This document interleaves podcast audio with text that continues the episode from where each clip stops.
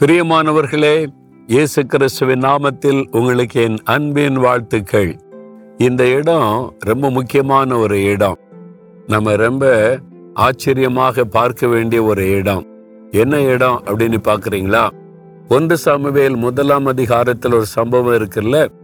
அன்னாள் என்கிற ஒரு பெண் தனக்கு குழந்தை இல்லாம அவமானப்பட்டு நெருக்கப்பட்டிருந்த போது தேவனுடைய ஆலயத்தில் வந்து கண்ணீர் விட்டு அழுது செபித்த போது ஆண்டவருடைய கண்ணீரின் ஜெபத்தை கேட்டு அவளுக்கு ஒரு குழந்தையை கொடுத்து தீர்க்கதரிசியாகிய சாமுவேலை கொடுத்து ஆசிர்வதித்தார் என்று வாசிக்கிறோம்ல அந்த அவள் ஜெபம் பண்ண அந்த இடம்தான் இது.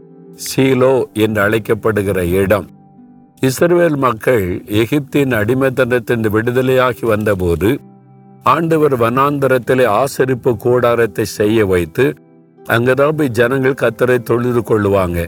அதுதான் அவர்களுக்கு ஆலயமாய் இருந்தது அந்த ஆசரிப்பு கூடாரத்தை கூடவே கொண்டு வந்தார்கள். இஸ்ரேல் தேசம் இந்த தேசத்தை அவர்கள் சுதந்திரித்த போது இந்த இடத்துல சீலோவில் தான் அந்த ஆசரிப்பு கூடாரம் நிறுவப்பட்டது. இங்குதான் அந்த உடன்படிக்கை பெட்டியும் இருந்தது. இந்த இடத்துல முன்னூற்றி அறுபத்தொன்பது வருடங்கள் இந்த ஆசரிப்பு கோடாரம் இருந்தது என்பதாய் சொல்லப்படுகிறது.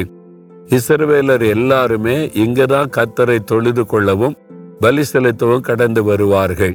அதன்படி தான் அந்நாளும் அவருடைய குடும்பத்தாரும் வந்தபோது அவள் இந்த தேவாலயத்துல ஏலி ஆசாரியனாயிருந்தார். இந்த இடத்துல தான் வந்து அவள் முழங்கால் படியிட்டு மனம் கசந்து அழுது ஜெபம் பண்ணினாள். என் நிந்தை மாறணும் அவமானம் மாறணும் என் குறைவு நீங்கணும்னு சொல்லி அழுதாள். அவருடைய ஜபத்திற்கு ஆண்டவர் என்ன பதில் கொடுத்தார் தெரியுமா? ஒன்று சமவேல் முதலாம் அதிகாரம் பதினேழாம் வசனத்துல நீ சமாதானத்தோடு போ. நீ இஸ்ரவேலின் தேவனிடத்தில் வேண்டிக் கொண்டபடியே அவர் உனக்கு கட்டளையிடுவார். இஸ்ரவேலின் தேவனிடத்தில் வேண்டிக் கொண்டபடியே அவர் உனக்கு கட்டளையிடுவார். இதுதான் உங்களுக்கு ஆண்டோர் கொடுக்கிற வாக்கு தத்துவம் என் மகளே என் மகனே நீ ஆண்டவிடத்தில் வேண்டிக் கொண்டே இருக்கிறாய் அல்லவா? ஒருவேளை கண்ணீரோடு வேண்டி இருக்கலாம் மனம் கசந்து வேண்டி இருக்கலாம் நீ இசரவேலின் தேவனாகிய கத்தரிடத்தில் வேண்டிக் கொண்டு உன் விண்ணப்பத்தின்படி கட்டாயம் நடக்கும். ஆண்டவர் அதை வாய்க்க பண்ணுவார். உனக்காக ஒரு அற்புதம் செய்வார் மகளே. உனக்காக ஒரு அற்புதம் செய்வார் மகனே. அன்றைக்கு அந்நாளுடைய கண்ணீருக்கு பதில் கொடுத்து அவருடைய கண்ணீரை ஆனந்த கண்ணீராய் மாற்றின அதே ஆண்டவர் கட்டாயம் உங்களுக்கு ஒரு அற்புதம் செய்வதை காண்பீர்கள்.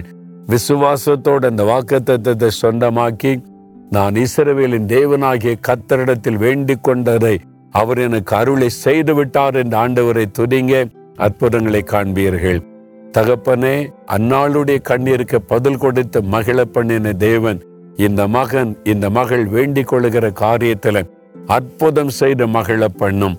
வெட்கத்திற்கு பதிலாக ரெண்டு தனியான பலனும் ஆசிர்வாதமும் உண்டாகட்டும். இயேசு கிறிஸ்துவின் நாமத்தில் ஜெபிக்கிறோம். ஆமேன் ஆமேன்.